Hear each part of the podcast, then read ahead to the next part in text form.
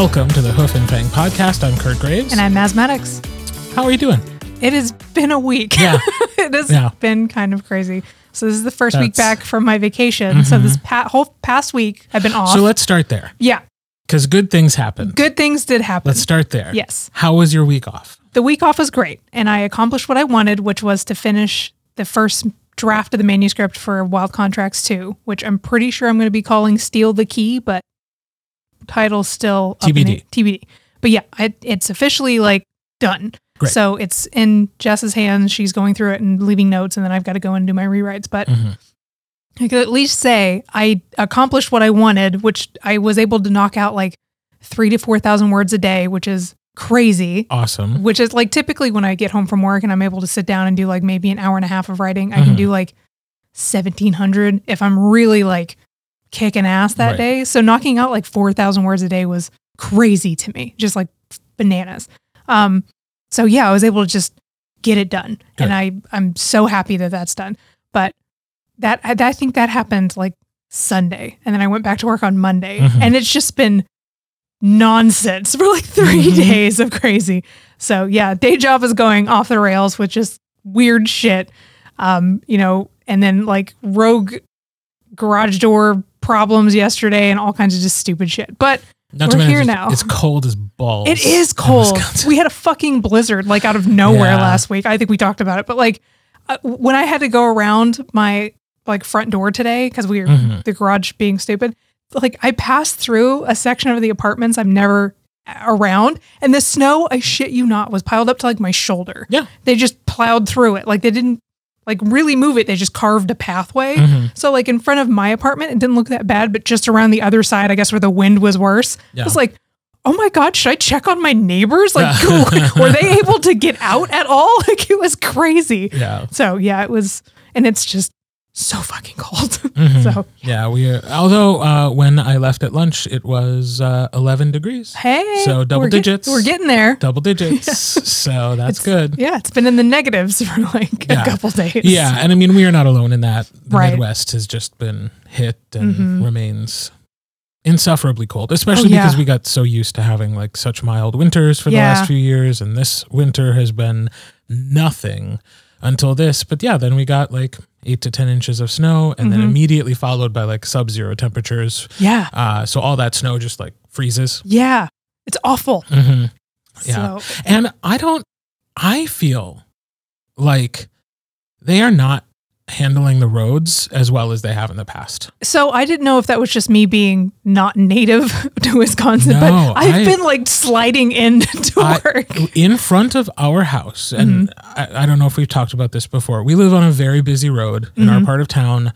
It's literally the road that like NFL teams drive down to get to Lambeau Field here in Green Bay because Mhm. it is such a good route between so many things and it doesn't have stop signs on it or Yeah. stoplights. So it's Yeah. just like a straight shot, very busy, very loud. Mhm. Part of the reason I don't work there hmm is because it's a very busy, loud road. Even on our very busy road, Mhm. they have not spread any salt Really? to like break up the ice patches that are on the road. Oh shit. And so I get out of my driveway, I back out, Mhm. and then like it's time to start going forward. And my little car is like, I'm gonna do it eventually. yeah, just but like it's and then like eventually it starts to kind of move forward. yeah. Um but yeah, they haven't salted our road at all. And Oh, it's like we need that to break up these ice slicks Yeah. that developed because we were riding like the 30 to 34 temperature, hmm which means it snowed, it melted, and then it dropped Yeah. down to zero. Everything's ice. Yeah.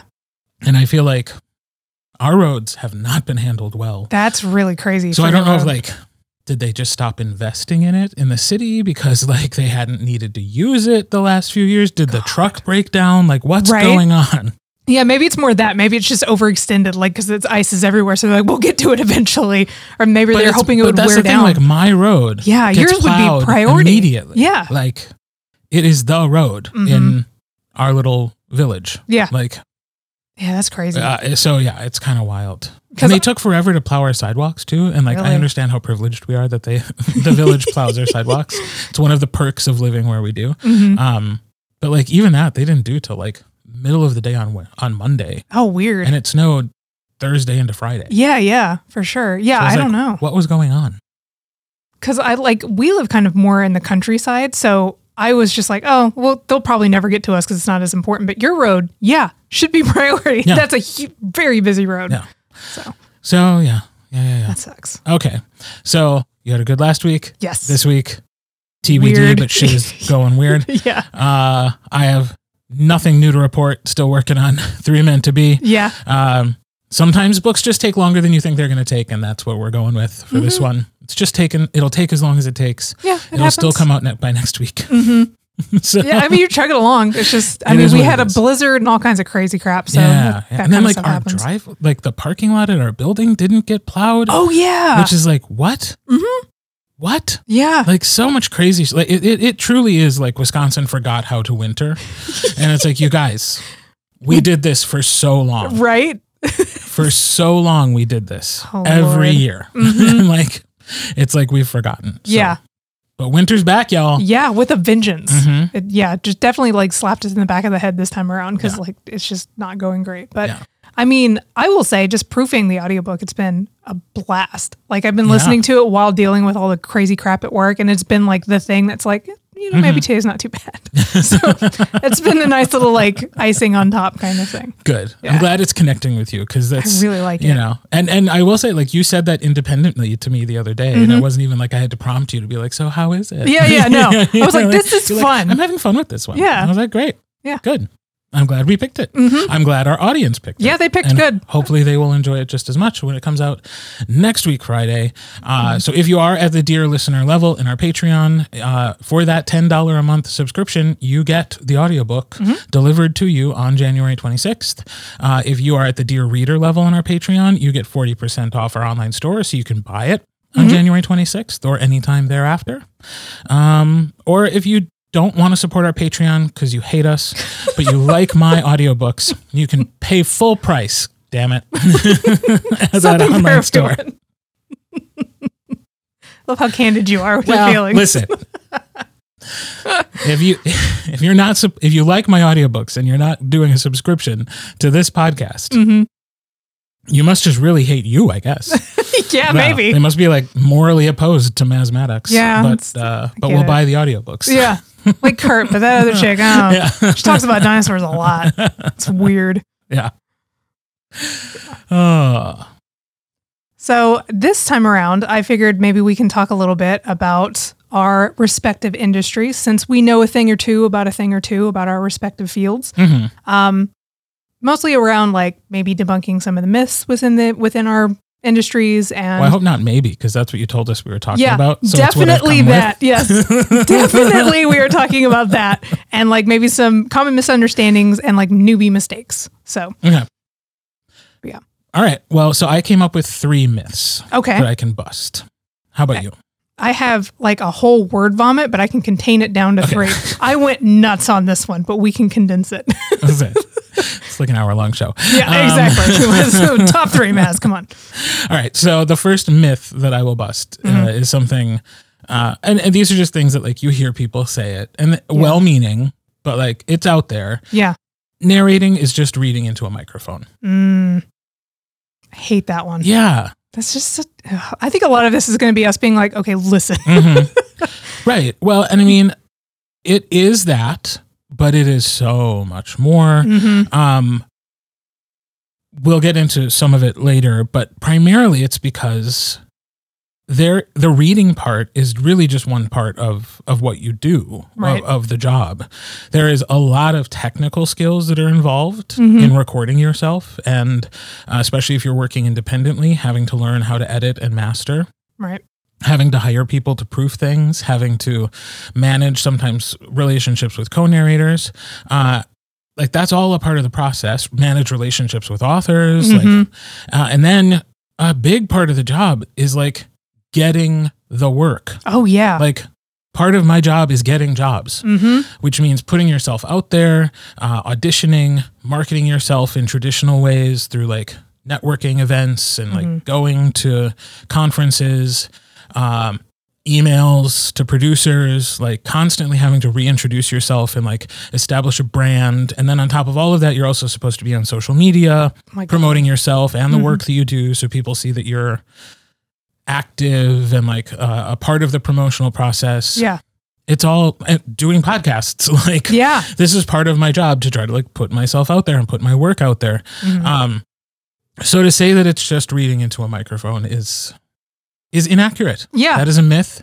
Uh, busted. Yeah, I would say inaccurate is probably the nicest way to say that because Mhm. it's like you're doing 10 different jobs. You're Right. not just narrating, you're learning how to market and like you're having to learn all the technology behind it. Like that's there's so much that goes into it.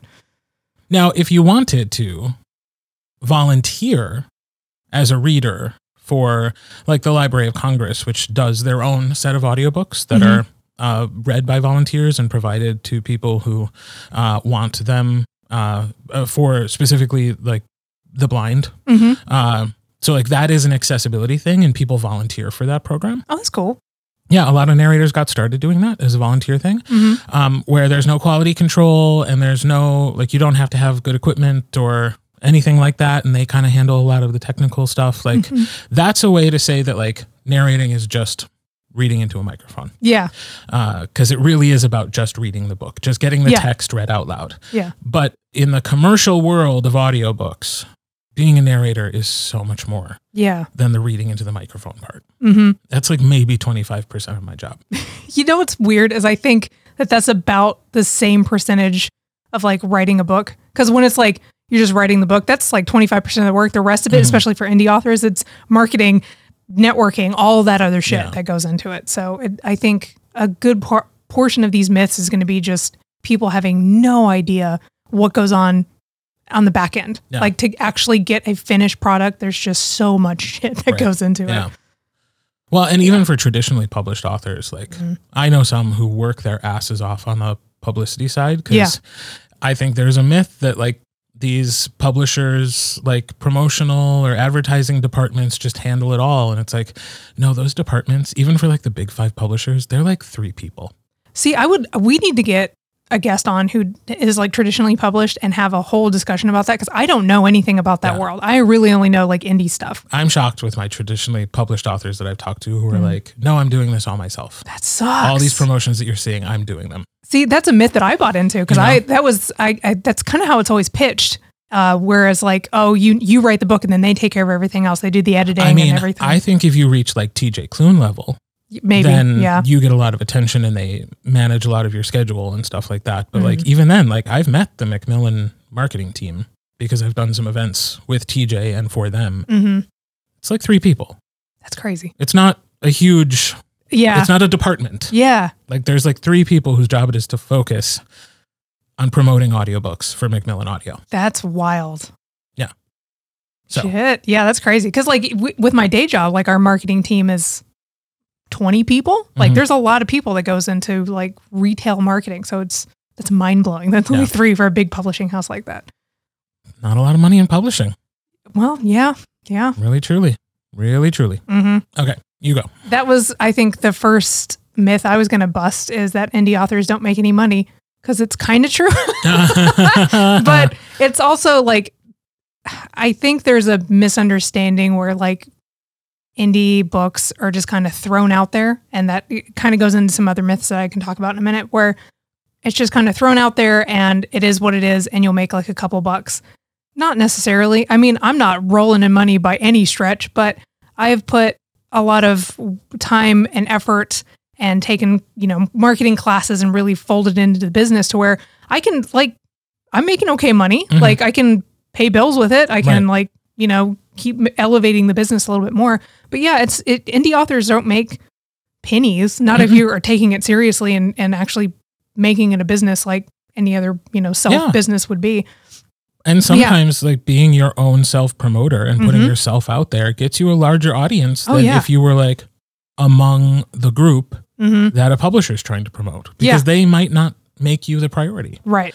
Uh, so yeah, I know the author M. A. Wardell that I work with has has talked about that some on social media and TikTok about just like going the indie author route and finding himself like on the same lists as like people who are traditionally published and Yeah. selling as well and making as much and it's like it's not an easy path for sure No, no, it's not easy, but it's doable. but There's the reason to do it isn't just because it's fun right. it's to make some money Exactly. Like you can you can love something with your whole heart and put your whole creative like creative mindset into it and make art and still want to make money off of it. I think mm-hmm. there's this weird thing where it's an either or. A lot of people are like if it's art that really speaks to you, then you shouldn't try to commercialize it. Or the other way around where it's like if you're commercializing it, it's not really art. Like there's Right. this weird like division between the two. And it's just not yeah it's not true. Listen, I do not want to be the Van Gogh of audiobook narrators. I do not my work. I do not want my work to be more appreciated after I'm dead. Yeah, who the hell? No, I don't think anybody actually wants that. Like, you'll get those hipster people that toss that out there, but honestly, no, everyone wants to be able to get paid to do what they love to do. Mhm. That's Yeah. just a no brainer. Right. Otherwise, they would just. Otherwise, we just do it for fun, and we wouldn't put it out in the world necessarily. Yeah. Or you just Yeah. put it out for free, you know? Like, and there are Right. people who do that, but eventually, a lot of people who like have their start at like Wattpad and stuff like that, they eventually start pulling those stories and putting them on Kindle and trying to make at least a couple bucks. Everybody needs some gas money, you Mm-hmm. Right. know? Like, I don't know anybody who just does shit for free when they Right. have the spare time. Like, if they could get some money out of it, of course they would. Well, that sort of transitions into my next myth. Okay. Narrating audiobooks is easy money. Mm, You'll see this, especially if you are like in the TikTok of it all or like Instagram Reels. mhm. Like there will be the people who are like wearing sunglasses and fancy hats and being like, I'm on vacation in Mexico because I get all this money from Audible every month. Here's a check for a thousand dollars from Audible. Here's a check for five hundred dollars from Audible. Blah, and it's like, okay, let's back up Yeah, yeah. because one, those are monthly royalty checks. Yeah. So, So when they're showing you a check for a thousand dollars and you're like, I want a thousand dollar check from Audible. Imagine that's your whole income. Mhm. You think you're going to Mexico on a thousand dollars a month from Audible? You are not.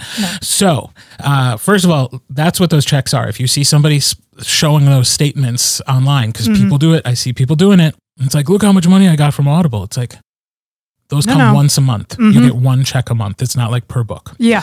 Um, two, to get to the point where you are producing audiobooks, there is a huge upfront investment hmm in equipment and training. Yeah. We sort of talked about this a little bit, and like the technical side, you have to learn a lot. You also Right. have to learn the art of narration. hmm Like you have to learn how to do that, uh, and you have to buy a microphone. You have to have a computer. You need certain computer software, uh, and then at a certain point, if you want publishers to hire you, you need a sound booth. Yeah. Those aren't cheap. Even if you're making them on the cheap, they're Mhm. not cheap. Yeah. It's a lot of material. It's, it's a lot of shit that you have to pay for. yeah. And then you need to have a website. hmm You need to have uh, uh, uh, like hosting things. Like it, it's. I am I am still constantly surprised by how much money I spend in a month to be able to do this thing where I make money Yeah. because it's like oh god there are so many expenses hmm involved with being your own business Yeah. and having a presence online and a space in which you can do the work. Yeah. And it all costs money. hmm And there are ways you can do it for less. Yeah. But it all costs money. So you're going to invest a lot before you start making anything. hmm And even once you start making things, it's not a ton of money. I was gonna. I didn't want to be like it's probably not a ton because It's would not like a ton of money. yeah, yeah, Most narrators that I know make their the bulk of their money through uh, like publisher jobs Mhm. where they get paid for their work and then that's it. yeah, So those monthly royalty checks don't include like every book you've ever done. It's the handful that you agreed to do royalties on. hmm And very few of them do well enough to equal what you would just get paid if you got it. yeah, Um, but yeah, there's no recurring revenue on the back end for narrators Mhm. most of the time. that's there are a few success stories that I've seen. People who just have done a shit ton of royalty share work. And like Yeah. one guy in a narrator group a mo- last month posted like the screenshot of ACX where it showed like 2 million books, oh wow, 2 million sales that's crazy. of his books. Yeah, that's why. Now he's been doing it a long time. hmm He obviously had some uh, insight on how to choose well hmm uh, and had some uh, industry cachet to be able to throw around and get some of those good jobs. Right. Uh, and yeah, over time, it has accumulated to the point where clearly he's doing very well Yeah. because, I mean, 2 million sales is that's at least $4 million. Oh, for sure. Easily. That's crazy. You know? Well, and I think I think we get swept up because we don't see we never get to see the full picture. Like I'm sure if you you see that kind of snapshot into somebody's Mm-hmm. dashboard, you don't equate in like oh they've been doing this for 10 years or, Or they 15. or 15, Yeah. you know, Yeah. or and like they've been you didn't see their paycheck when they first started when they're 5 Right. years in. This is Right. them over years and years and years banking that. Right. And then just, you know, like you said with those surrounding themselves with the right people, with smart people, like getting yourself into those spaces to where you landing those good jobs. Like Mhm. that's that takes a long time a and luck. A long time, a long time where you're not making much money. Yeah. Uh, and it is a struggle to even get to the point where you can live off this income. So, Mhm. uh, yeah. And I mean, it's worth saying too that, like, if you want to be a voice actor, this is the lowest paying voice acting work you can do. Yeah. It's the most steady, Mhm. But like, for the amount of time you put in, it's the least amount of money you can make. You can make much quicker money doing a 30 second commercial. Uh, but Yeah. you know, It's like, you is that maybe you you maybe get do? one or two of those a month versus being able to like consistently work doing audiobooks. Yeah. So there's a trade off. It's a lot of work, it's a lot of training, there's a lot of investment, and eventually, if you're lucky, you can get to the point where you make a living, hmm nobody's getting rich. And it's certainly not easy money hmm to be a narrator. Yeah. I think that's fair. Like I I think with any type of you know, self-employment or like especially an art type of day job that you you create Mhm. yourself when you're self-employed, man, I I don't know anybody who is like an artist or well, I don't know any other than like maybe one or two authors who like make that level of just like crazy money. Usually it's like they can pay for a couple Mhm. bills. Most of the people I know Right. have a day job. Right. Like just being And there are always those space. like super success stories Oh, that for sure. point that people point to and they're like, you could do this. And Yeah. it's like, well, but like one percent of one percent of the people Yeah. do that well. Yeah. You know, like Right. there's only one Jeff Bezos. There have been millions of people who have started online commerce, hmm who work in online commerce. So Yeah. like you can't look at Jeff Bezos and be like, I'm going to be him. Yeah. You can't No. look at Lucy Lennox and be like, I'm going to be her. Yeah, exactly. You know, you can't look at this guy who did 2 million in sales and be like, I'm going to be him. Mhm. Cuz like those are few and far between. Right. They happen. Yeah, for sure. They happen. They happen. But but you can't like you can't go into it thinking that's what's going to happen to me. right. I, I think being new in this industry, you- learning to set reasonable expectations and goals for yourself is such a, the the first step before Mhm. you do anything else. You have to reevaluate what your future is actually going to look like. Yeah. I'm probably never going to be pulling in a million dollars a year. Would I love that? Sure. Sure. But probably never going to happen. Right. Well, but like, depending on inflation. yeah, yeah. Yes, Maybe but- we'll all be making a million dollars a year in a couple of years and Yeah. that'll buy us three loaves of bread. Yeah, I'll still be like, shit, how am I going to pay for the car next Right, week? Yeah, yeah. exactly. But yeah, it, it's it's really I think it's sometimes tough, especially because within like for me personally within the im- im- romance community, I know all of these people. So seeing these people just like kicking ass, and I'm always I fall victim of me going like, well. What am I doing wrong, or why can't I achieve that? And da, da, da. Mm-hmm. But when you actually listen to their stories and and see how they did that, there's a lot of things that they had that a lot of people didn't. And and it's not like poo pooing on them, but like they just had different opportunities than Yeah. a lot of us do. So they're able to hit these awesome goals. And then Lucy being cool, she's able to like kind of help the tide rise, you know, Mm-hmm. and like share her information. But yeah, Absolutely, but also creating a revenue stream off of that. yeah. You know, she Mhm. doesn't give the training away for free. No, she's very So- transparent with a lot of stuff, but she's smart enough to know that Mhm. her information should be behind a paywall No. because One it's part- good because information. Part of her business yeah, is it's her business. Teaching. Exactly. Like that's part of her business. right. She's, selling. smart. She's Yeah. a good businesswoman. Right. Like that's how she hits a million dollars a year or Right. whatever, you know? So for my second myth for um, indie publishing is that indie books are not edited well or not written well. People, I Mm. get that so much. Like as soon as I say like I'm like, oh, I write books, they're like, oh, are you published? Yeah. Who are you published with? I'm self-published. You can just see the light go out in their eyes. because they're like, oh, it's garbage. Like Mhm. immediately, it's garbage. Because unfortunately, anybody can put out a book, especially on Amazon, because that's where most of our world is is on Right. Amazon. Unfortunately, um, literally anybody can make a book. It takes you. It's free. Doesn't cost anything to Mhm. publish a book, um, and you can publish it within 20 minutes. Like it says, it takes up to 72 hours. It's like Right. 20 minutes. So yeah, unfortunately, there's a lot of garbage out there, but for the most part, when you really get into the meat of the genre, especially within like romance, there, so much of it is beautiful. It's Yeah. it's it's. I uh, of course have a bias because I'm very passionate about this genre, and I am also an author. But these books are just beautiful. They get to tread into waters that traditional traditionally published books don't get to really explore on because they're not as easily marketable and things like that. So that's one of those myths that I wish I could just wring out of people's minds is that indie stuff is just not worth people's time.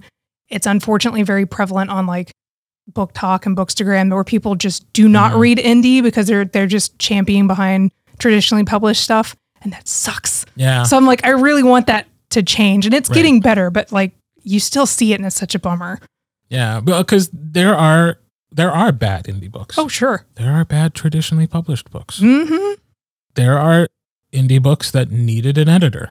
Yeah. There are traditionally published books that needed more editing. Mhm. Like that is a feature of books. Yeah, that's just how books are. Of, yeah, that is Yeah, a feature of books in Mhm. general. for sure. Um, and yeah, how much uh, effort gets put into a book is really about the individual, not about Right. the genre or the method of distribution. Yeah.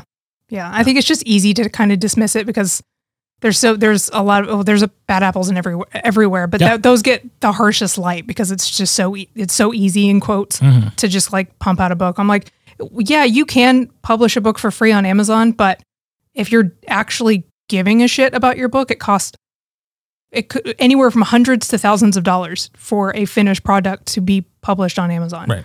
So And I've Yeah. I've had both experiences as a narrator. Like Mhm. I've had indie books come my way that I'm like, oof. Yeah. oof, okay. hmm Uh, all right. Uh, and then I've also had traditionally published books come my way that I'm like, how did this make it this far? oof. Yeah, that's Like, rough. This may like this non this is nonsense. hmm How how Yeah. how have we made it this far? hmm Um, and I don't know the answer to that because I don't know what goes on in publishers. I imagine at a certain point, sometimes they're just like, you know what, fine, it is what it is. Yeah. This author's a asshole. Yeah. we're not gonna try to make their book better anymore because Yeah. Well, because they have so many revisions. Like Yeah. with indie, it's a little bit easier because you control the revisions. Mhm. So you get your hopefully multiple reads and your feedback and you base it off of people you trust. But when it comes to traditionally published, those people are hired to make your shit nice. So they go through like a ton of revisions and rewrites. So that's I think what is extra shocking is when you get a traditionally published book and you're like, oh, this is not great. yeah, So yeah, Uh, it feels yeah, a weird. lot of hands touched that, mm-hmm. Yeah. but ultimately, it's the author who determines the quality of the product, regardless of how many people try to help them. Yeah, that's true. So Mm. you, you're going to get those people who just don't know how to take good feedback or get Yeah. dismiss people. But Yeah. yeah, All right, my third and final myth: hmm I could be a narrator because everyone tells me I have a nice voice. that one anchors me, and I'm not even. I hear it. I mean, I hear it all the time. And I mean, people even say it to me. I don't think I have a particularly nice voice. Like, that's not a thing. Mhm. Uh, but people are like, oh, yeah, you have a really nice speaking voice. I could see that. And it's like, no, that's not the job. yeah, So- this is just how I sound. This is just how I sound. yeah, But also, it's not how I sound a lot of times when I'm narrating a book. yeah, because you're an actor. You're acting. Yeah, Narrating is primarily acting. yeah. And so you can have the best voice in the world. hmm But if you don't know how to tell a compelling story, uh, you're not going to be good at narrating. Yeah. You have to be able to analyze a script. You have to be able to understand story structure. You have to be able to move in between different types of characters, personalities, moods, accents. You have to be able to convey all of that, make it clear, make it cohesive, make it understandable. Uh, and if on top of that you have a nice sounding voice, great. hmm Uh, but if you are leaning on just having a nice sounding voice, chances are you're probably not a very good narrator. Probably not. Because if you're not working on all of those other things hmm to actually tell a compelling story, then yeah, you're just a voice. Yeah. And uh, if you're just a voice, guess what? You're the first thing that AI is going to replace. Yeah. Because what are those AI voices? They're nice voices that Yeah. can accurately read. hmm Yeah, they have no emotion. They have no nuance of understanding human language, culture, emotions. It's a robot. Yeah. So yeah. So, and I'm not saying there are not narrators out there who have gotten by on good voices. Mhm. There are. Oh, for sure. There are, but they're not going to last. And they're not going to ever, they're not going to be anybody's favorite. hmm But Yeah. Sure, they exist. I Yeah. wish they wouldn't. I, I, I if, if I can do anything in the industry, I would like to really challenge people who are listening to audiobooks to be like, is this person actually doing the art of narration? Yeah. Can I like think critically about it? hmm Um, or do I just really like the way they sound? Yeah. Because it makes me feel happy in my happy places. you know? Happy in my happy places. well, I think that's when it happens the most is in romance. Oh, like, for sure. I'll speak for myself. I'll speak for like my lady narrator friends who talk about like how unfair it is that like male narrators will get these glowing reviews and all Mhm. they do is show up with a deep voice. Yeah. That's got to be frustrating. Holy It's, shit. you know, so, but it happens. But Mhm. again, they'll be the first ones replaced by AI. Because it's all the other things that a robot can't do that truly make narration special. Yeah. Uh, and it's not about the quality of our voice because that also changes over time. Yeah. Yeah. You're going to sound different. Yeah. Like within what, five years? I, I Mhm. mean, I, ooh, I should go back and listen to old top to bottom podcasts and see how different my voice sounds, if it's the same or not. Right. Because I'm more comfortable talking on the microphone now than I was back Sure. then. And this is also way, way nicer equipment. let's let's talk about. this is also a very nice microphone. yeah, I was gonna say your your equipment's very nice. We had like, oh my god, like I think one of those snowball ones. It was Yep. not great, but we were doing our best. Two people to one microphone. Mm, yeah, it was an editing nightmare. Poor Jess had to put up with all that bullshit. Mm-hmm. Yeah. So Yeah. yeah. Uh, yeah. All right. What's your myth? So um, I think my last one that also kind of doubles as like maybe a good tip for new authors is that if your books are not in bookstores, they're not real books. Mhm. That happens a lot. Like if you can't find it off of a shelf, because that's another question I'll get from people who just don't understand when I tell them I write books. They're like, "Oh, can I get your books at Barnes and Noble?" I'm like, "Probably not." I mean, no, because this is just how it is. So depending on how you set up your book on the back end, most of my stuff is just like um, the paperbacks are published through Amazon because it doesn't cost me anything. Mhm. So. I can just upload it and be ready to go. I can get them at cost, and it's way easier for me to get them to me, to my readers. You can buy them all across the globe, and it is reason like reasonably priced. Like I can make them affordable for everyone. Well, because those are printed on demand. right? Exactly, they're printed on demand. So, but you do have other options to where you can set it up through like Ingram Spark or um, oh, there's another company that just came out that looks pretty cool that does basically the same thing. But those are way more expensive. Like for me, I have to pay for that shit. And you also can do returns. So like if a big bookstore decides to order 30 of my books, they don't sell any and then they return them, I have to pay for that. Oh. And it is yeah. it can be devastating, especially Yeah. for me who makes no money. And then all, all of a sudden I've got like a five hundred dollar bill from Mm-hmm. Ingram, you know. So most of us don't because it's just a bad idea Right. because we could be slapped with like fees and stuff. Yeah. So- well, that's part of why Amazon has a stranglehold on the market. Is Yeah. they're offering the best deal. It's unfortunate. They're I allowing folks who don't have money hmm to start a business. yeah, exactly. And it's unfortunate and it sucks because I don't want all of my stuff to be on Amazon. And because it's a print on demand through Amazon, most bookstores aren't going to touch that because they don't Mhm. Amazon's damaging their business or why a lot Right. of bookstores are closing. So I get it. I'm not like giving them any shit about it, but um honestly doesn't matter. Like if your stuff is not in big box stores, it's fine because especially for the romance readership and our our readers, 98% of everyone's on Kindle Unlimited anyway Mhm. or on Amazon. I was going to say, even having a physical book nowadays doesn't It's- mean you're not an author. Right. Yeah, exactly. It does not matter. And you don't so even need to have the physical book. No, Like, it's cool. I Yeah. love seeing my stuff in paperbacks. It's Yeah. like my favorite thing. I remember the first time I got to open a stack of uh, Heartache and Hoofbeats, the first time they got shipped to me, I Mhm. like cried. It was so cool, you know? Yeah. But that's not where I make my money. I sell like maybe two paperbacks for an entire month on Amazon. Yeah. And then the rest of it, is all page reads and digital purchases and stuff like that. Yeah. So yeah, just because it's you cannot physically hold it in your hands Mhm. doesn't mean it's not real. It's not doesn't qualify as a good story or a, a real book. Right. It's just it is what it is. But Yeah. it's just such a weird thing that we hold on to. Yeah, it's cool to be in bookstores. Oh, I love like, it. That's a great goal to have. Yeah. but it yeah, it's definitely not not necessary. Yeah, I'll just I usually buy a big like stock myself and then like I have a consignment thing through like Paper Crane bookstore and Mhm. stuff. So like I can get my books in places, but like it's just harder to do and they have their own business structure and it it's weird to me how those two things just butt heads. Like you'd think it would be easier for them, but Amazon's just such a monster. Yeah. So Yeah. but yeah. But yeah, that's Yeah. my that's my last myth is that it doesn't have to be physical. Neat, but not Neat, required. But not required. Yeah. Great. Well, we would love to hear your feedback on did, did you have some of these misconceptions? Mhm. Did you did we just blow your minds, listeners? yes. Uh, or are you like, yeah, I've I've been around this industry enough to know that that's how it works. hmm Hopefully, we shed some light on things Yeah. and helped you go, oh, I didn't know that. And- or and I'll just- stop saying that to just people. Mm-hmm. beginning to shed the light on things too, because it is there are so many things. oh, yeah. I've got a whole Those like document of stuff I was where I could like easily pivot and be like, let's talk about the stigma of MM romance when it comes Wow. to like people reading it in public and shit. yeah. But, you know, well, that's another to- topic for another time. I was going to say, uh, let's we'll come back to that another yeah. day. This week we are sharing our interview with the author of our January audiobook, Three Meant to Be, M. N. Bennet. Mhm. We discuss magic systems, writing with a clairvoyant character, and we give a little sneak peek into what's to come in the upcoming audiobook. Uh, M.N. Bennet is a high school teacher, writer, and reader. He lives in the Midwest, still adjusting to the cold after being born and raised in the South, especially this week. Uh, he enjoys writing paranormal and fantasy stories with huge worlds, sometimes too big. Lo- he wrote this. I'm not saying that.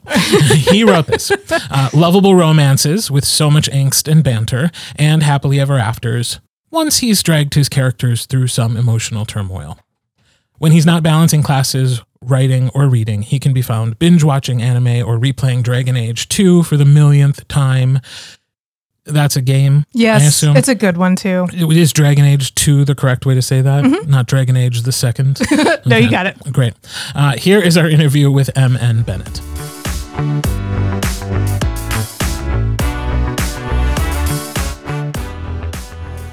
Joining us today on the Hoof and Fang podcast is the author of our January audiobook of the month, Three Meant to Be. Welcome, M.N. Bennet. Hey, hey. How are you? We're guys? excited to chat with you, um, not only about the book, but also uh, just about you and your author journey. So, why don't we start there? Why don't you tell us how you found your way to writing books? Oh my goodness. Okay, so are we going all the way back? Because we all can, the way we can back. have fun going. Go all okay. the way back. So my writing journey actually started when I was like five or six with fan fiction. I didn't know it was fan fiction at the time. I had, I don't know if anyone remembers the Gargoyles movie. Yes. Amazing. Movie. And if you haven't watched it, oh my goodness, fabulous. It was like their animated movie that kind of introduced like the series before it came out. And if you Oh, were like mean, I know me, the you had yeah. If you were like me, you had the VHS interactive video game that came with it, and it had like a board game that came separate, and you'd pause it during parts and roll dice or draw cards. I can't remember; it's been that long. But like sometimes Xanatos would come on and say "game over," or Demona would be like, "And now your time is up." You know, you'd be like, Oh my god, "Ah." this sounds incredible! I want right? to I was like, it. I didn't know about the game. Yes. It's amazing. Yeah. and we lost it during a move. so I recreated it.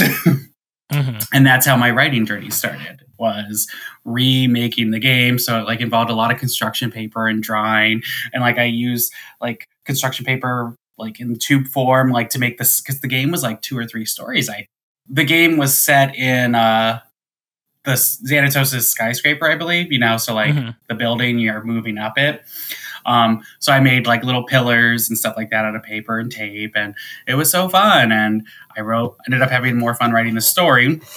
And then i did that with other shows and games that i liked you know and eventually started writing scripts because that was my adventure into writing because i like dialogue. That's like my Mhm. favorite thing and it still is today And eventually I moved into book writing. And then I took a break because, oh my goodness, querying is exhausting. And I was like, ah, I'm not made for this. And then I came back to writing and I queried some and I was going on the traditional path. And in 2022, I had a book that got three R&Rs. and it want they all wanted something very different for it. And I was just like, I don't want to shelf this. I love this story. I also So for people who aren't in the publishing world, what is an R and R? it is a revise and revisit.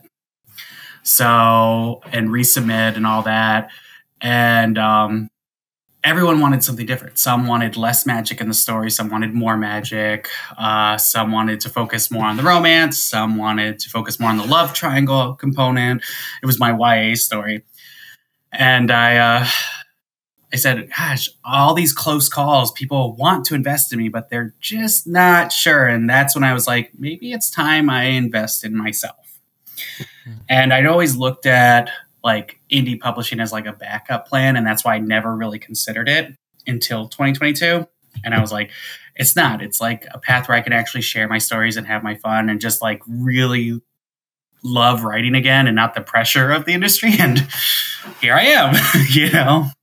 So I dived into that. I released Crescentville. Oh, I made a plan, right? And Crescentville Haunting, and then Three Meant to Be, and and I'm just kind of moving forward with stories and nonsense and Gargoyle fanfic. I loved that show growing up. I'm hmm like I, I totally uh was like it's not explicitly queer and yet there is something about it that like little gay boys seem to really love it. I was also a huge fan, which is not shocking. I did hear there was like a Lexington subplot where he was supposed to be queer, but they cut that out because, you know, children's animation. But so now I'm like, of course, I'll go back and rewatch it and be like, oh, yep, I see it. I see it right there. Clearly. um can you tell us a little bit about that first book you wrote? Crescentville Haunting. So, oh my goodness, this is like my like, uh, my tragic story of joy and just nonsense. Um, it is a high school boy who's trying to have a normal school year. Um, it's in it's set in a world where paranormal creatures have kind of come out of the closet, so to speak, and they exist, but they're still discreet depending on where you're located in the nation right? And so Hmm. being in Crescentville, it's not a safe place to be a vampire or a witch or things like that. And his ex boyfriend is a vampire, and Logan's like, oh, there's just so much drama that comes with dating a vampire. And he's looking for a normal year, and he gets less of that when a bloodthirsty witch starts chasing him down, and he gets sent off to this institute. It's madness. Sounds fun. Yeah, I would say it sounds actually like a lot of fun. And you said that was YA? yes. Okay. And then so then 3 meant to be was your second book? hmm So why the switch to adult? several of the books that I queried were in the YA genre. Um, and I had been leaning toward writing adult for a while, but I was like, oh, well, I have so many things in my projects that are geared toward this. And if I end up getting traditional, I want to fit in the right categories with whoever ends up wanting me at some point. Um, and so I started leaning toward adult for a while, probably because I was reading a lot of queer indie adults, you know, and uh, like, oh, this just sounds like more fun. And that's when I delved into Three Meant to Be, and of course, that kind of has like notes of YA though, because like you have does, your yeah. angsty teens, right? You know, you have your drama and your your fun and your joy, and you get to kind of like move into, you know, the adult side of things with Dorian being sort of an adult. Um, I would say decidedly, yeah. Yeah. At least in age, if not uh, Yeah. temperament. Grumpy. Yeah. And you also you get to flash back a little bit even to his high school days. So Yes. there's there's Yeah. that element of YA as well yeah. uh, included. Oh, I was like, so yeah, that's just kind of like how the evolution happened as far as like, and now like my other one, Misfit Mage, is purely adult, you know, and I guess I'm just like that's where I'm at right now. Maybe I'll gravitate back toward YA in the future, but Yeah. for now, enjoying adulthood. Did you know that you wanted to write a book about a teacher? oh my god, no. So how did how did that happen? Because you're a, you're a teacher. Yeah. That's part of your bio, so our audience will know that by now. Um, but like, it- how how much of Dorian, uh, at least his job, is autobiographical? How many of the things that are in the book are things you wish you could say out loud to people? Oh my god, how many of the things are things I've actually said out loud to people? Oh, That's okay. All right. um so when I started out, it was gonna be a secondary world, right? With like, you know, magic uh teacher, so to speak, and it was gonna just involve three kids, right? Like because like covens are made up of four members, and so the teacher would be the one member and then the other three and guiding them.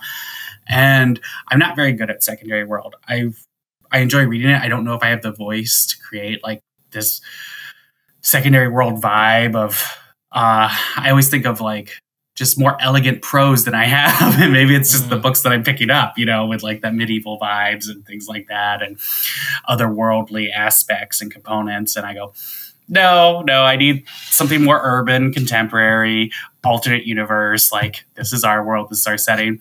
And then I started thinking more, grounding it into things I liked. And when I was first drafting, I was putting little educational notes in there. And I was like, actually, what if we made some big changes? And then uh, suddenly it started becoming more of a classroom dynamic. And a lot of my initial like outline characters were going to be teachers.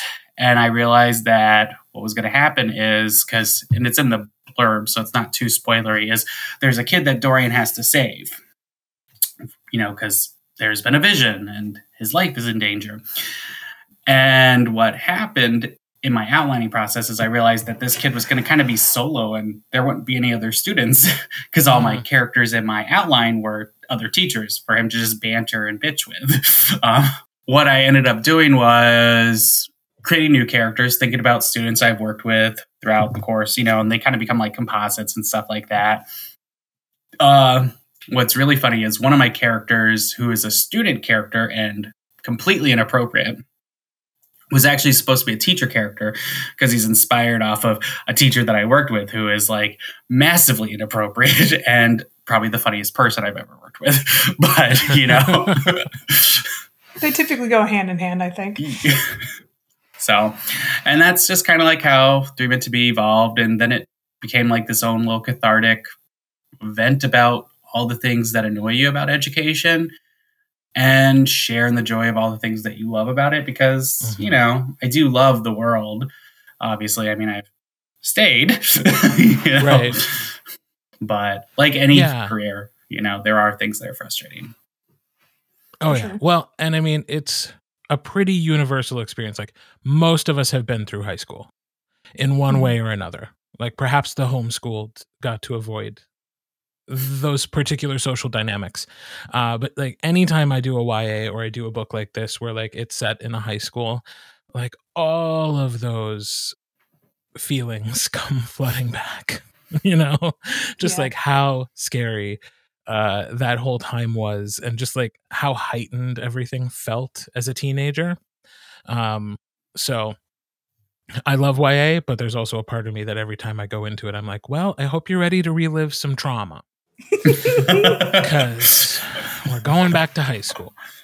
So uh, we should probably back up because we really, as part of this, need to introduce to our audience the book that many of them are going to be getting uh, as a part of their subscription. So, do you want to give us more of the the background and the plot of Three Meant to Be? Okay, so Three Meant to Be is a it's alternate universe style witchy world where everyone has magic, right? It's set in Chicago. Uh, very, hey, this is your daily life, just going to work, doing things like that. But do you also want to use your magic? Because if you do, you're going to need a license. And that's where Yeah. our main character comes in because he works at an academy that helps students learn how to control their magic and become licensed in practicing it. and he's got an ex on again, off again. What the heck are they even? Um, boyfriend named Milo Evergreen, who is known as Enchanter Evergreen to the public because he uses his magic to work on cases.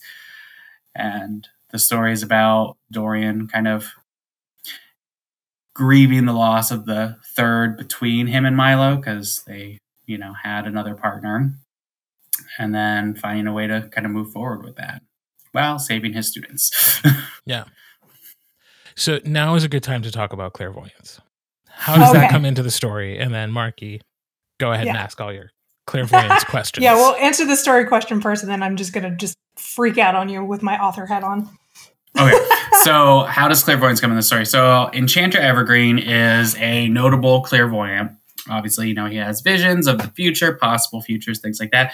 Him and Dorian share a kiss early in the story, and my, Dorian, being a telepath, kind of gets insight for the first time on one of Milo's visions, and he sees a person dying, and it turns out that person is one of his new students, and so that's where like the hijinks of drama and ah, I have to save him comes into play. and I also appreciate too that they react so differently to that situation because one's used to it and the other one's not. So you know, yeah. you've got Milo who's like, "Oh my god, like this is this is a thing. We have to do something," and Dorian's like, "I mean." Is it though? Like we can't really just like fuck around with the future, man. Like it's it's so interesting. Um, but that whole scene kind of like that was the first question I wanted to ask you is I'm proofing it now. I got to that scene. I was like, I love clair- clairvoyance in storytelling, but I at least for me, it's inherently like intimidating as hell because unless you nail it, it's it can be it can go bad so quickly. And of course, you're doing it masterfully. So I was like, oh my god. Um, so I I wanted to ask, do you when you're writing a clairvoyant character, do you kind of like work backwards? Like, do you figure out like the ending and then like kind of plot out how you're going to like weave that into it, or is it one of those like which is kind of like what I would do is just write it and then kind of fix it in editing where you kind of go back and be like, oh, it would make sense if maybe he got a vision here about this thing and and like kind of nudge the the uh, narrative along that way. It's a mix of both. I'm more of a plotter so i do like to know my ending roughly okay. um, and have an idea of where things would go. Um, i don't always know where all my foreshadowing will fall in like those little nuggets of and this is where a trickle of something will you know appear. Um, and sometimes i make them too obvious or too subtle but i try to get milo to drop little lines here or there because he is aware of potential possibilities. What's really intimidating and exhausting is he's aware of constant potential outcomes. So it's like it's not just he sees like the future that's happening he sees the futures that might happen, yeah. right? See, so that's what makes it to, so cool is that it's yeah. like he brings up that it's a branch. It could like the thing that they saw could happen, or it could happen because they got involved. And that's why I was like, I, I fucking love this. Like, it's so interesting. yeah. So, yeah, yeah, sorry, I didn't mean to like, interrupt. Where do you draw like, the line, right? yeah. so, and at the same I time, think, what a useless power.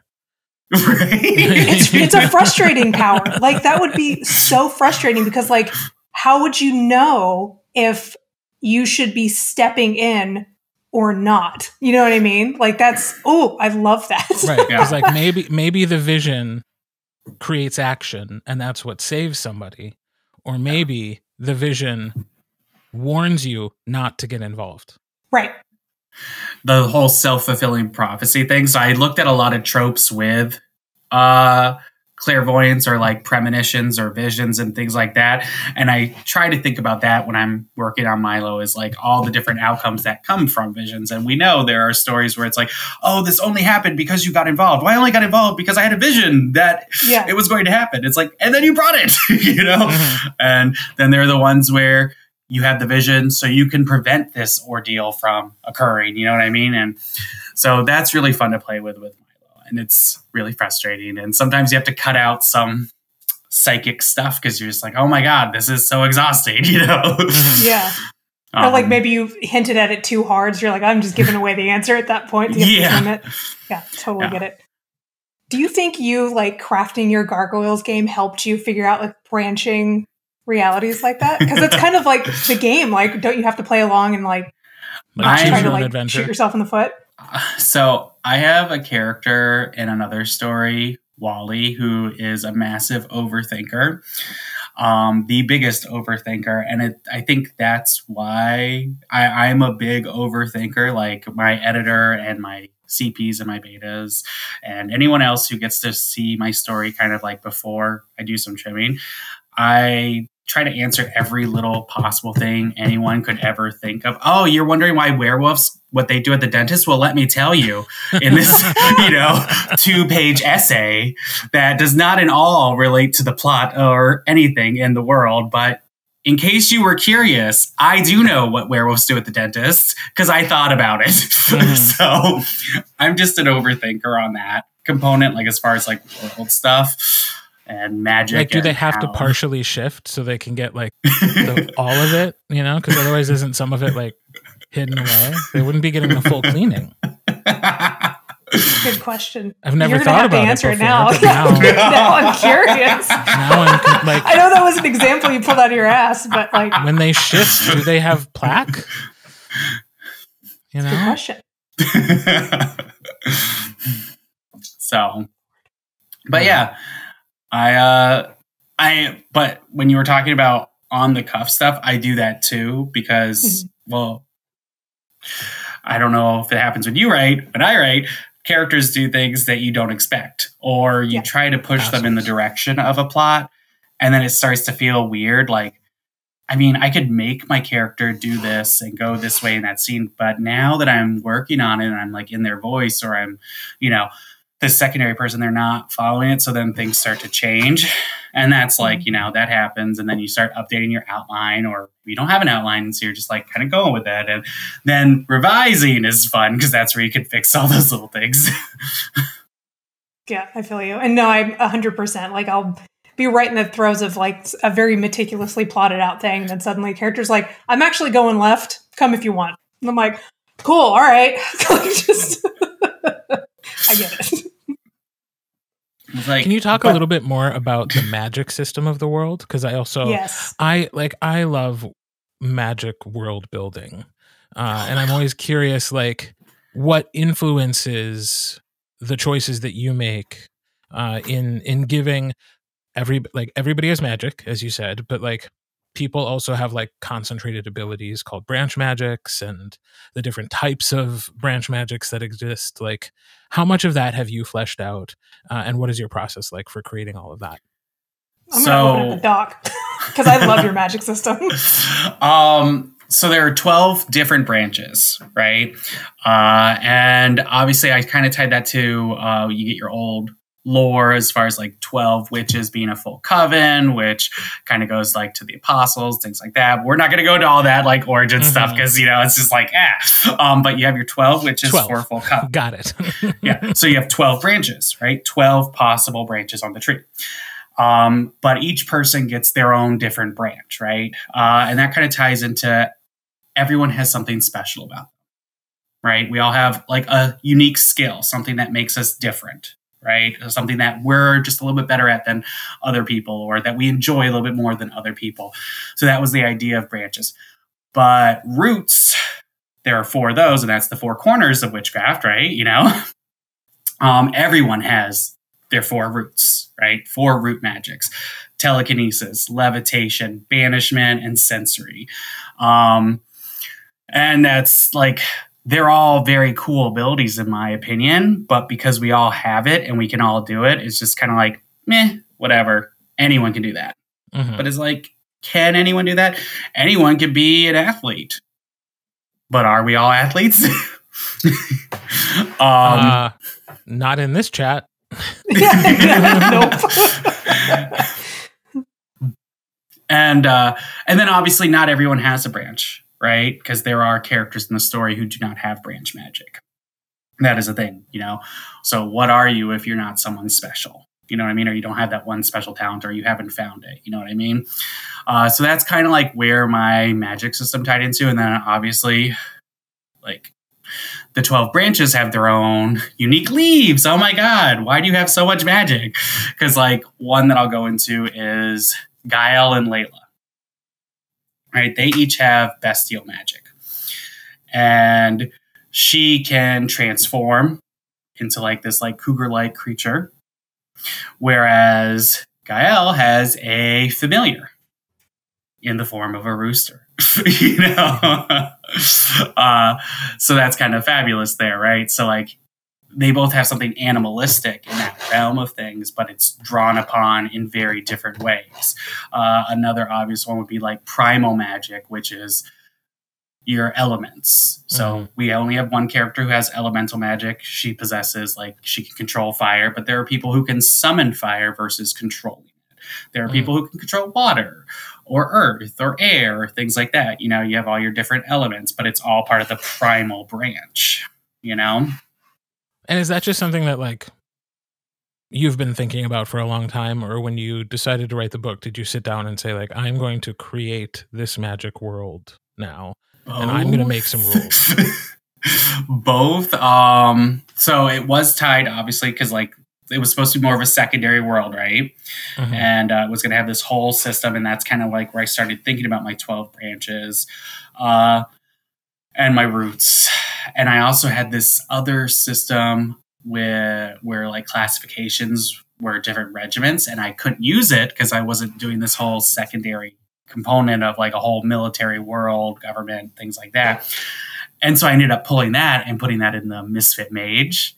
Uh, well, uh-huh. I ended up having to make some changes, but I liked my regiment titles because there was like the Vanguard and you know the Archivist and the uh, Sentinels and the this and that. I was like, oh, I like these. What can I do with them? I'll put them here. you know. Um, That's such a cool thing to do, though like as an author to know that like you had to kill your darlings in one book but like i can bring them back later yeah i guess nothing is ever truly dead when it comes to like writing stuff like at least for me like if i have a really cool idea like a huge chunk of a book has to be chopped out i can frankenstein that into something else especially if i'm like really into it i'm like this it's never truly gone i'm just putting it in a folder right because we will resurrect you mm-hmm. And you got necromancy too, apparently. yeah. yeah. yeah, no, I, I love that the magic system is like you go back to it being like a unique thing. Like everyone manifests the branch a little bit different. So you can have an animal component, but it's not going to be the same between like two people. It's going to be like different, just like a person would interpret something differently. So that's mm. just, I, just, I like that a lot. That's really cool. oh yeah. So speaking of people manifesting things differently, a little bit of a spoiler. Um, so if you don't want to hear that, just ah, but I won't go too into detail. I'm drafting the newest book in the series, mm-hmm. and there's another character who's being introduced with clairvoyance, but Excellent. they uh, don't see the future the same way as Milo. Like they actually have to do a tarot spread so they need Ooh. the support tools of tarot magic in order to see their glimpses of the future. And I try to talk about support tools a lot because I think like that's an important thing is like we all have access and ability and some of us just need like it's not about giving someone an edge. It's about leveling the playing field. Like Catherine has an amazing magic, but she has to use a grimoire. You know, Melanie can control fire, but she needs her lighter. You know what I mean? To mm-hmm. flame. So like, there's things like that, and I really love that component of someone. Oh, yep, I have the same magic as Milo, except I need a tool to use it. Mm-hmm. Mm-hmm. Oh, that's cool. I, I mean, I I'm a sucker for tarot anyway. Like I, I I don't know how to read them or anything. I like getting tarot readings, and I love the decks are so cool. So I'm I'm already invested. Like pre-order that shit. I'm excited. Did you always know you wanted to write queer stories?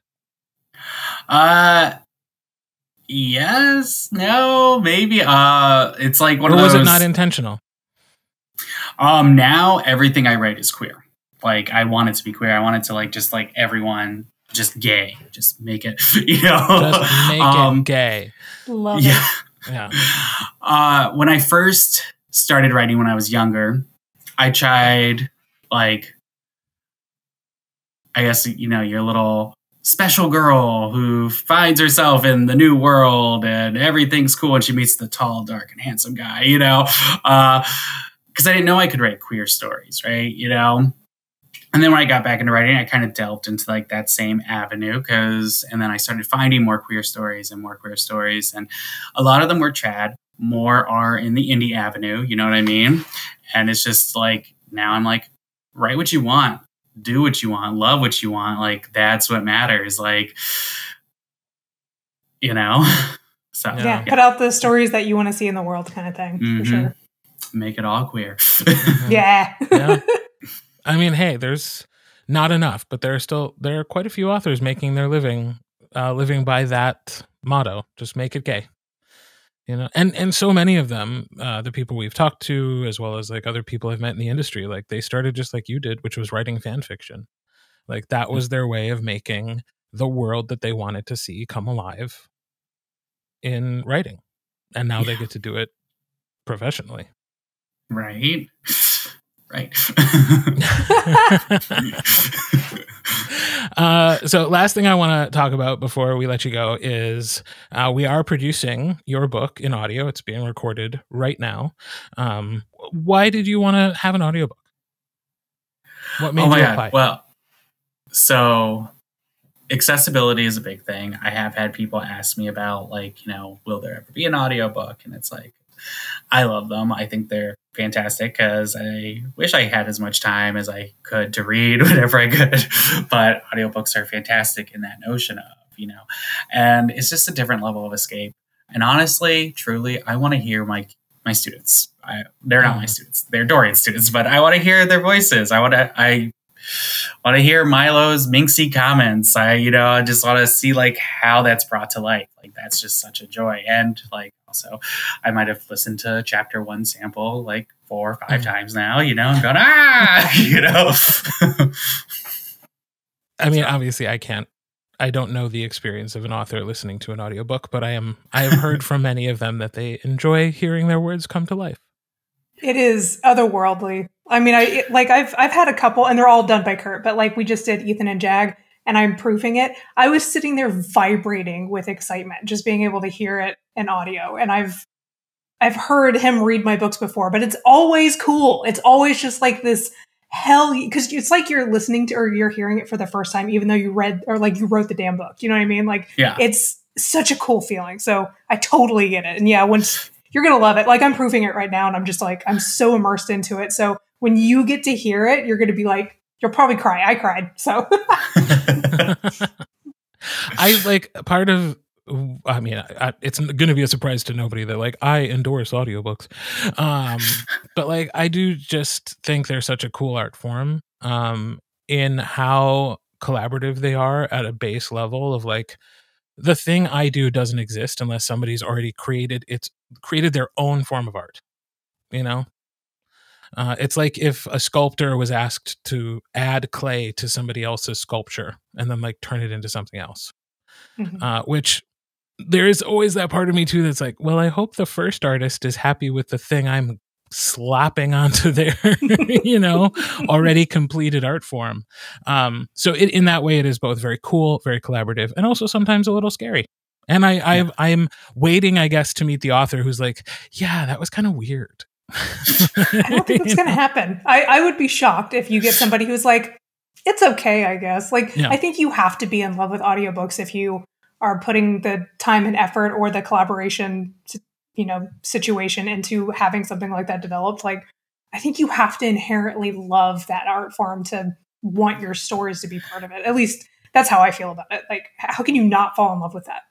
oh, agreed. And something I really like about audiobooks is, and enthusiasm is not the word that I'm looking for, but I'm not a very smart writer, so you won't find me come up with a better word. Um, but there's a level of enthusiasm. yes, we're gonna we're gonna run with it. We're gonna we're run with it right sell now. your book here, dude. so there's a level Stop of enthusiasm. I'm not a very good writer. from the narrators, right, that they bring into the story. Because there have been books that I've tried reading, and like I've put them down for whatever reason. I just could not get into it. But then maybe later you grab an audiobook because you grabbed like a whole selection of specials and you forgot that that was one of the books that you just couldn't get into. And you're like, you know what, I'll try it. Or, oh, I like this narrator, I'll try it, you know? and then you listen and you become enveloped into this story that might not otherwise have meshed with you. And I'm sure the opposite happens too, like maybe something that you read and you really create like an animated voice in your head and then you try to listen and it doesn't work. But like Mhm. I have found the layer of if I can't get into a book, sometimes I can if I listen to someone just paint it, you know, in my Yeah. mind. So Well, thank you so much for coming on the podcast and talking more about Three Meant to Be. Our listeners can look forward to having that uh, delivered to them if they're a member of our Patreon uh, the last Friday of January, January 26th. Uh, and yeah, we hope we hope people love it as much as we've enjoyed making it. thank you so much for having me. Thank you so much to MN Bennet for chatting with us. We really enjoyed getting to pick his brain a Mhm. little bit more about the story uh, and the way he crafts his magic systems and the world building. It was a fun conversation. It was a lot of fun. I appreciated him letting me just geek out for a Mhm. little bit and ask about clairvoyancy and stuff. It was Yeah. it was really cool. Yeah. uh, you can find all of his social media links in the episode notes, and you can listen to his audiobook next week Mm-hmm. if you are a subscriber to this uh, Patreon. Uh, to all the listeners who have been tagging us when you promote the show on social media, once again, we thank you guys for helping spread the word. We're so grateful for your support. Uh, if you want to help promote the show, you can find all of our social media in the show notes for this episode or at our website, hoofandfangpodcast.com. Uh, and yeah, we will be back next week. Bye. Bye bye.